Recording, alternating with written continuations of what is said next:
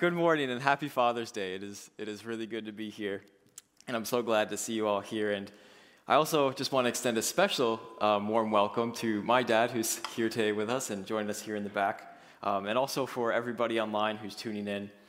For anybody who, who might not know me, my name is David Drover, and I'm an intern here at Milo Mission, and it is my privilege to be able to preach here, especially this passage on this day, because it is a special day. It's Father's Day, and it's a day of the year that we take to, to celebrate, to honor our fathers and all that they do for us. Speaking generally, dads, they're, they're protectors of the family. They're known to, to lead their families. They're, they're called upon to fix all the stuff in their house or whatever needs fixing. They, they give direction, they, they pass along wisdom. And they work hard to provide for the families. And of course, no, no father is perfect, no family is perfect, but these are the kinds of characteristics of fathers that we tend to celebrate on days like today. And well, another way that we could kind of sum this up and, and say this is that fathers love their families. But what does that word love really mean? What is love? And don't worry, if, if any of you can remember from last year, I'm not going to read out the lyrics to the song again. That's already out in the internet somewhere, and it can just stay out there. Um, but, but this is a term that we hear and we use all the time. There are songs written about it, there are movies written about it. We see it and hear it all of the time. And even though we see it so often, we don't seem to really use it very consistently. I mean, I can say things like, I love coffee and I love Leanne in the same sentence, but I really don't love coffee in the same way that I love Leanne. I love Leanne far more. And I think this inconsistency, it's just one of the many reasons that as a culture, as a people, we generally are confused about what love actually is. And I can even remember a couple years ago sitting in a room with a few other university students. We, I can't remember who it was, but somebody said, What is love? Like, can somebody define love? And they were just genuinely curious. And, and we went around the room, we, we gave our answers, but we all kind of struggled to come up with some nice definition of this massive concept of love. But thankfully, we don't have to define love. Thankfully, we don't have to figure it out all by ourselves. The Bible actually talks a lot about love. In our passage today, as you heard Jeff read it out, it talks all about love. And I think it's probably one of the greatest chapters about love in the entire Bible. Even if you haven't been around church all that much, you've probably heard things like, God is love. Perfect love casts out fear, or we love because he first loved us. But unfortunately, so many people seem to take these statements like God is love, but then they insert their own ideas about what love is and take it out of context. And well, if God is love, then, then they end up describing who God must be and how he must act. But as we'll see in a few moments, that's actually backwards. God is the one who gets to tell us and show us what love really is. And this is all really, really important because if we're going to love each other, Fathers, if you're going to love your families, church, if we're going to love one another, then we need to first know what love is. We need to know love ourselves. So let me ask you what do you do when you struggle to love somebody? Do you hide? Do you grieve? Do you, do you groan? Perhaps maybe make excuses? Fathers, what do you do when you just come home from this crazy, busy work week or day and you are just exhausted? You're tired, you're, you're out of energy, you need peace and rest, and yet when you get home, your family needs you. Church family, what do you do when, when one of your brothers and sisters just constantly seems to butt heads with you or has ideas that aren't always in favor, like yours, that they disagree with you? I probably don't need to convince most of us that in these moments we need, we should love one another. But the truth is that family, church, relationships, loving, it's hard. It's difficult. It's not easy. And we all struggle to love others as we should. We're not perfect. And again, this is why understanding this passage in 1 John 4 7 to 21 is so important because when we're at our lowest of lows or our highest of highs or anywhere in between, our ability to love, well, it doesn't come from us. It doesn't come from inside of us, it comes from knowing God and it comes from knowing His love. So if you want to know how you should love today, how you can love today, fathers, if you want to know how to love your families, families, if you want to know how to love your fathers, and church, if you want to know how to love one another, dive into this text with me. Jeff, I already read it out, but I want you to keep it open. I want you to keep looking back at it, to keep reading it, because I'm going to continually point you there. And it's a big text, as we've seen. But even though it's a big text, the main point is really not that complicated today, okay? This main point that we're going to see throughout the entire passage is this that we love because of his love. Okay, so the main point, the sermon in a sentence, if you're writing it down, is we love because of his love.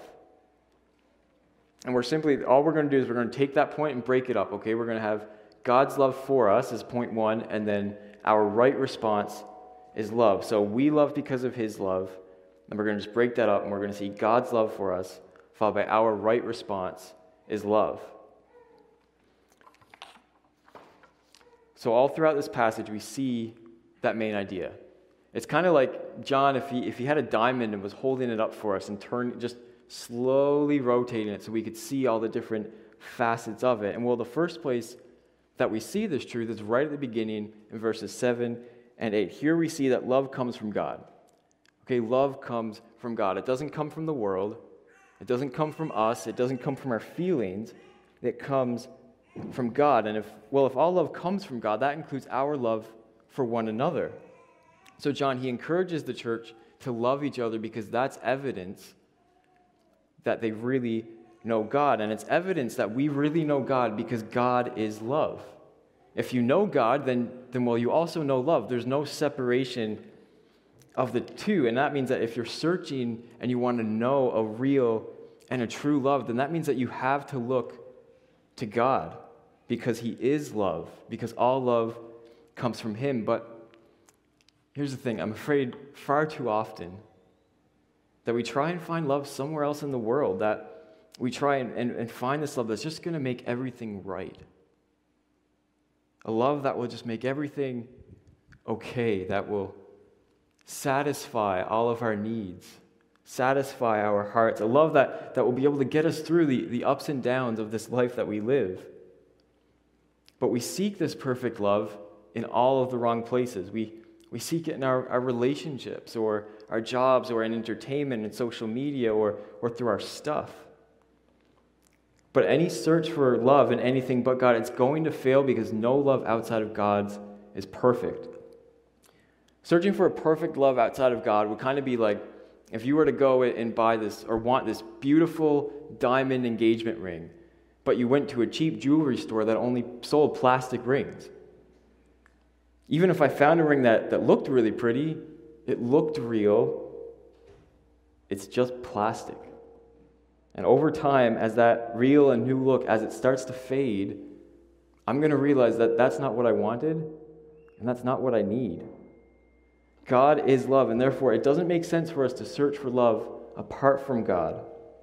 Only in Him will we find a true and a perfect love. And, and to be clear, the statement here that God is love it means that God is 100% love. He's not only love, but He is 100% love. The Bible teaches us that God's also holy, that He's also just, but it's not like God is 60% love and then He's 40% holy. He's 100% love, He's 100% holy, and He's 100% of all of His other attributes. And that means that everything that He does is loving, and everything He does is just. I love how John Stott puts this. He says, There are three other statements in the New Testament concerning what God is in substance and nature. He is spirit, John 4 24. He is light in 1 John 1 5, and a consuming fire in Hebrews 12 29. It's important that we take all of these biblical assertions about God and put them together. It is true that the words God is love mean not that loving is only one of God's many activities, but rather that all of his activity is loving activity. And that therefore, if he judges, he judges in love. Yet if his judgment is in love, his loving is also justice. He who is love is light and fire as well, far from condoning sin. His love has found a way to expose it because He is light and to consume it because He is fire without destroying the sinner, but rather saving him. God is love and God is light or holy. We can't separate the two. In fact, we can only really understand one when we understand the other. We can only understand God's love when we understand his justice. And we see this in the Old Testament in Exodus chapter 34 when God he passes by Moses and he says, You've probably you might have heard these verses before. The Lord, the Lord, a God merciful and gracious, slow to anger and abounding in steadfast love and faithfulness, keeping steadfast love for thousands, forgiving iniquity and transgression and sin, but who will by no means clear the guilty, visiting the iniquity of the fathers on the children and the children's children to the third and fourth generation. So I want you to notice something here, okay? Notice how it says that God is abounding in steadfast love that he's going to forgive iniquity, that he's going to forgive transgression, forgive sin. But then he also says he's by no means going to clear the guilty or let the guilty go unpunished. Is that a contradiction? No, there's, there's no contradiction because God is fully loving and also fully holy. And, and where we can see God's love and justice come together is the cross of Jesus Christ. Okay? That God is love.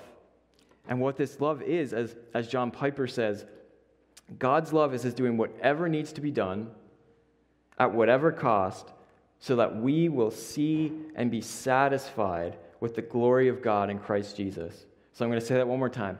The love of God is this God's love is his doing whatever needs to be done at whatever cost so that we will see and be satisfied with the glory of God in Christ Jesus. And if that's what God's love is, then here is how God's love is revealed. Just look at verses 9 and 10. Here is how the author, the giver of love, expresses, declares, and reveals his love to us. God's love was made manifest, or in other words, it, it has been displayed by God sending his Son into the world, the world that, that is in darkness, the world that lies in the power of the evil one, God sends his Son into the world of darkness so that we could live through him. We didn't love God, but he loved us, and Jesus came to be the propitiation or the atoning sacrifice for our sins. And so, are you searching for love today? Fathers, are you searching for love? Or do you need to be reminded of that today? Then read these verses, look down, reread them again and again. Here in these verses is the love of God portrayed for you. And it is the most perfect, it is the most beautiful, it is the most complete love that there is. Here, John, he's proclaiming the gospel. We haven't loved God, we've loved ourselves. We've loved the things of the world, or in other words, we're, we're sinners and we've rebelled against an almighty and holy God. And that means that all of us deserve to be counted as guilty. As Paul writes in Ephesians chapter 2, we were dead in our sins. We were children of wrath. We fully deserve the wrath of God. That's the bad news. But, but God loved us. Don't just skip over that. But God loved us. And this is love, not that we loved God, but that He loved us God's love for you and for me, it's not based on us. It's not based on our actions. It's not based on our love. And you want to know what that means? That means that there's nothing that you can do that's going to make God love you anymore. That means that there's nothing that you can do that means God's going to love you any less. Charles Spurgeon, he once said, He loved us when we could not have been worse or further from him than we were. What love is this that shone on us when we were the serfs and slaves of Satan, the dishwashers in the kitchen of iniquity? What love is this? This love is the love of God. He loved us and sent Jesus to be the propitiation for our sins. Jesus, He He came and gave his life for us. And that word propitiation, it just means to satisfy the wrath of God. It's the word, don't be scared of it. It just means to satisfy the wrath of God. So, what John is referring to here is Jesus' death on the cross and what he accomplished through it. God's love, it was revealed through Jesus so that we might have life and we can live because of what he accomplished on the cross. So, do you want to know how God is love and then God is holy make sense together? You want to know how we can be forgiven our sin and yet God will not clear the guilty? Here is the answer, okay? The cross of Jesus Christ. On the cross, Jesus was the atoning sacrifice for our sins. He lived the perfect life that you and I couldn't. He gave up his life and satisfied God's wrath that we deserved for our sin by taking our sin upon himself and by paying the punishment that we deserve death. Through the love of God, our sin, it was dealt with. Through the love of God, our sin, it was paid for. It was punished. It wasn't merely swept under the rug or forgotten. And guys, that is all of our sin. That's every sinful thought, every sinful action, past, present, and future. And through that same love of God, by trusting in Him, we are forgiven. We are made right with God. We are no longer guilty. We are saved from our sin. Jesus, He's the Savior of the world. That's what we see in verse 14. If you look there, the Father, He sent the Son. The Son, He reveals the love of the Father and, and is the Savior of the world through His perfect life and death. And the Spirit has been given us to point us to the truth, to point us back to Christ. As John states in verse 15, whoever confesses that Jesus is the Son of God, God abides in him, and he in God. If you believe in Jesus, if you trust in his love, then you have a relationship with God, and that is just the truth. But then there are still some who would say that all of this is not loving. They would say, they would look at the cross, they would say the idea of God's wrath, that that's not loving, that this is just some picture of an angry father who is just mad and he takes it all out on his poor, weak, innocent son. And, and some have gone so far to say that this is actually cosmic child abuse. But of course, that's wrong. And here's why that's wrong. That's wrong because Jesus, he didn't die unwillingly. In fact, if you go and actually read Jesus' words that he spoke himself in John 10 18, he says that he gives his life up, that nobody takes it from him that he gives it up on his own accord. The cross, it was God's plan.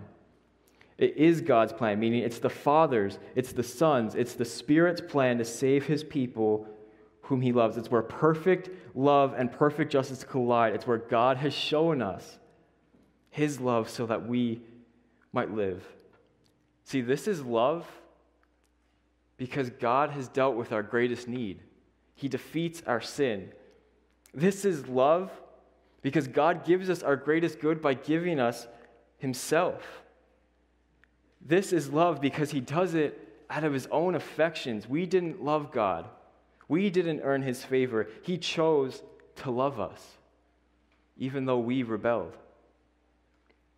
This is love because He accomplished it in Himself at His own cost. The Father, He gave up His Son his only son, Jesus, he came, he humbled himself, he became one of us, he gave up his life for us. And well, even though we all fall short, don't we see this kind of love in our earthly fathers? Dads, how often have you loved your kids by helping them with what they need? How many times have you loved your children by doing what's best for them? How many times have you loved on them when they don't seem to want you to, when they resist, or even when they don't love you back? How many times have you loved your kids at your own cost by sacrificing your time, your rest, your energy? And well, for all of us who have been so graciously loved by our, our fathers, we tend to treat them as a hero.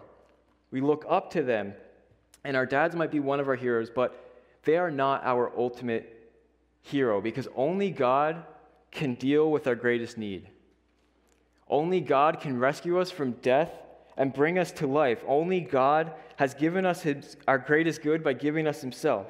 Only God gets it right every time. Only God can love us perfectly. Only God's love can satisfy that longing and searching in our own hearts. God is our ultimate hero. So, dads, let that be freeing to you. You're not the savior of your family. And therefore, you don't have to pretend to be one. If you want to love your wife and your children, then point them to their Savior. Point them to Jesus. Point them to the one who is going to love them more than you ever can. And wives and children, if you want to love your husbands and fathers, then do the same. Point them to Jesus. Pray for them. Remind them of the gospel. And again, point them to the one who loves them more than that you can. And, church, as a church family, let's love one another like this too. Let's point each other to the cross and to Christ. When we're comforting one another, let's point to the hope that we have in Christ. When we disagree, point each other to the truth and open up your Bibles. When we're celebrating with one another, let's give God the glory. When we correct one another, point to the forgiveness and love of the cross of Christ. If we're really going to love one another in a real way, then we constantly need to go to the cross. We always need to go back to Christ. Jobes, Karen Jobes puts this so well as she writes If genuine love for others is based in God's redeeming love, then in addition to caring for the needs of the community, no word or deed is loving that puts an obstacle in the way of others knowing the true value of the cross of Jesus.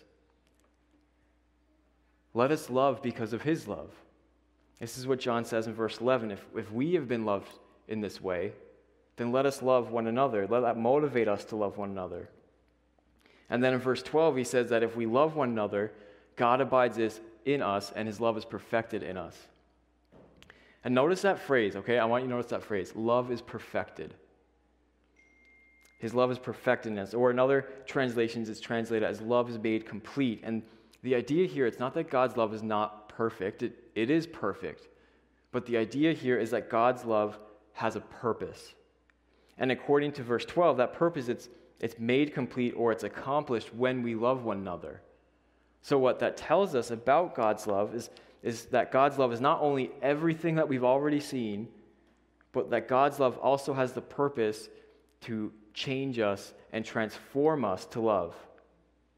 God's love, it transforms us to love. So, our right response then to God's love is for us to love. In verse 16, John, he writes again that God is love. He continues, he makes that point that, that we can't separate God and love. If you know God, well, then you also know love. If you abide in love, well, then you also abide in God. And abiding in love here, it looks like remaining in the gospel. It looks like preaching it to yourself daily. It looks like dwelling on it, meditating on it. It looks like believing and trusting and following in Jesus every single day. And because God's love changes us, because God's love works in our lives to make us more loving, then abiding in love, it also looks like loving others. Just notice in verse 17, okay?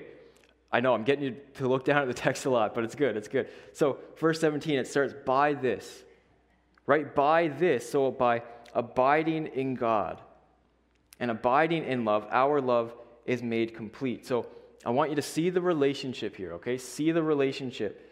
By knowing, by being reminded of, and living in God's love for us, our love is made complete.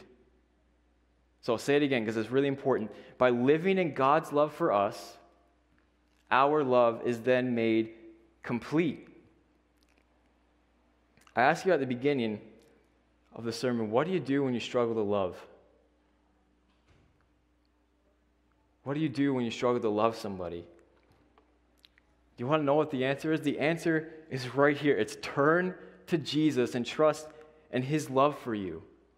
Okay, turn to Jesus. And when you do that, notice that Jesus knows what it's like to love people. Jesus, he, he never struggled to love us, he was perfect. But he was also human. He knew what it meant to be exhausted, to be hurt, to be misunderstood, to be taken advantage of, to be betrayed and, and hated. He knew what it was like to, to love people who just constantly seemed to miss the point. He knew what it was like to love those who hated him. He loved those who resisted him. He loved those who would fail him. He loved those who hurt him. And he loved those who would kill him.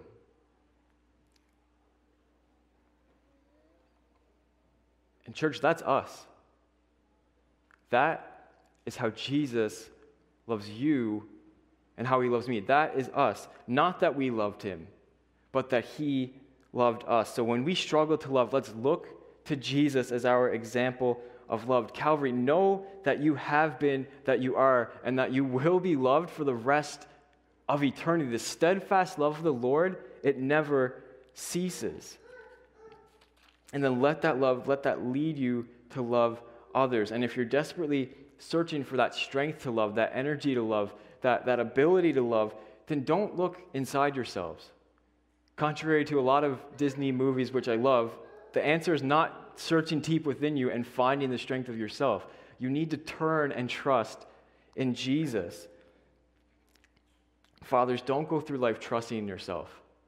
Trust in Christ. And when we do our love, it won't be out of duty, it'll be out of an overflow. If, if loving others was like going to collect water, trying to love based on our strength and our abilities would be like going to get water from a dried up well. But to rest in the love of Christ and let that empower us to love, that would be like going to the ocean, the vastness of the ocean to draw our water. Jesus' love, it's what we need. He is the source and the example of love. So let's follow him. And don't miss here, too, in, in verse 17, that John then uses this phrase one more time. Okay, that our love is perfected. Our love outflowing from Christ's love, it has its purposes too. And here we see that it has the purpose of giving us assurance. Our love is made complete as it gives us assurance and fearlessness before God. Here's the idea that John's getting at. Okay, here's the idea. So, again, by living in God's love for us, our love is then made complete, or our love grows with the purpose that we have assurance. Okay, so by living in God's love for us, our love grows, and then that gives us assurance. And it gives us assurance because when we begin to love like Jesus, that's evidence that his love is actually working in us. That's evidence that it's doing something in our lives. Again, Jobes puts it like this She says, It is not everyone who loves in whatever way pleases him or her who has been born of God, but everyone who loves as defined by God. When we love like Jesus, that is evidence that we are children of God. And as his children, we don't have a negative fear toward God. We don't have a negative fear toward him because the kind of fear that John is talking about here in verse 18 is a fear that has to do with punishment. And this kind of fear, well, it, it would make sense if you think about A, our sinfulness, and B, the fact that God is holy, but only then if you neglect the fact that God is also love. Because the truth is, we do deserve punishment for our sin. Jobes again, she comments on this fear and says that John points out that fear implicitly entails a fear of punishment or suffering related to the object of fear. So, a fear of water implies a fear of drowning. A fear of fire would imply a fear of being burned. A fear of God's judgment, well, implies a fear of punishment. But as Christians, as those who believe in Jesus, as those who know his love for us, we don't have the fear of God's judgment now or on the final day. Instead, we can have confidence, and we can have confidence before God because of love. There is no fear in love, for perfect love casts out fear. If we believe the love that God has for us, if we believe in Jesus and in his gospel, then we won't be afraid of being punished by God for our sins because that is exactly what God's love accomplished for us. And that means that we can and that we must run to God with our sin. That we need to go to Him and confess our sin. As Dane Ortlund says, with Christ, our sins and our weaknesses are the very resume items that qualify us to approach Him. Nothing but coming to Him is required, first at conversion and a thousand times thereafter until we were with Him upon death. And fathers, again, model this for your kids. Model for them that you need grace just as much as they do. Don't be afraid of your failures, but model for your family what it looks like to come before a loving Savior. See, because when we, we understand God's love for us, okay, when we understand that there's not a single sin that Jesus didn't already pay for, when we trust that there is no sin that will ever make God stop loving us, when we know that God will not punish us but has saved us, then, then we will not fear. And instead, instead, we have the assurance of a relationship with God as our Father, who is ready with open arms to embrace us. Instead of cowering in fear, we run to the tender embrace of our loving, of our almighty Heavenly Father. Our right response to God's love for us is that we love. When we are changed, when we are transformed to love through trusting in Him, that should point us to the same conclusion that we are loved by God and have no need to fear His punishment. We love because He first loved us. We love God, we, we worship Him, we treasure Him and then we love each other by pointing each other back to Jesus and his love for us. And Calvary, we, can't, we cannot separate our love for God and our love for his church. We can't separate our love for God and our love for one another. This is what John says in verse 20 Whoever claims that they love God, but then doesn't love his people, that person doesn't actually love God. If they can't love the people who, who are right in front of them, who they can see, then how can they claim to really love God who they cannot see? And if they really loved God, well, then, then they would follow Jesus' commandment to love. And that's, that's verse 21. Our right response is love for both for God and his people. We love because of his love. And so, Calvary, as we close, what I need what you need. What we all need is to be reminded of God's love for us.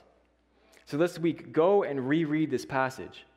Okay, go this week and read your Bibles. Know that you are loved, and then go and love others. Because as John tells us, as Christians, we need to love one another. Fathers, you need to love your families. And again, the best way that you can do that is to know God's love and then point others to Him. And especially for when that gets hard. Okay, especially for the inevitable struggles you're going to have to love this week. When you struggle, rehearse the gospel to yourself. Remind yourself of how God has dealt with your greatest need. Remind yourself of how God has dealt with your greatest need and how He has given you everything that you need in Himself. Remind yourself that He loves you not because of anything that you do, but just out of his own heart. God is love for anybody who might be searching, even online, for a, a real, purposeful, unfailing love. There's only one place that you're going to find that, and that is in Jesus Christ. The world, Satan, it's going to offer you so many options. But the reality is, whatever option they offer, it's always going to fall short. What we all need is to believe in the gospel and to trust in Jesus. And as John says in verse 15, whoever confesses that Jesus is the Son of God, God abides in him and he in God. We really do have a wonderful Savior who loves us who transforms us, and who gives us the assurance that in him we have everything that we ever need. So, families, love your fathers by pointing them to Jesus. Fathers, love your families by pointing them to Jesus. And, church, let's love one another by pointing each other back to Christ. Let's pray. Father God, it is so good to just be able to be here and preach this morning, Lord. And I pray, as Jeff prayed, for all the fathers who are here, Lord, that they would know how much that you love them. And, and for us, Lord, and for everybody else, that we would all know how much you love us. Lord, how you have loved us, Lord, how great the gospel is. So, Lord, as we go on with our celebrations today, Lord, help us to also realize what we have in you, that we have everything we need in our Heavenly Father who loves us. So, Lord, I just ask that you be with us now as we go on with our day. In, in Christ's name, amen.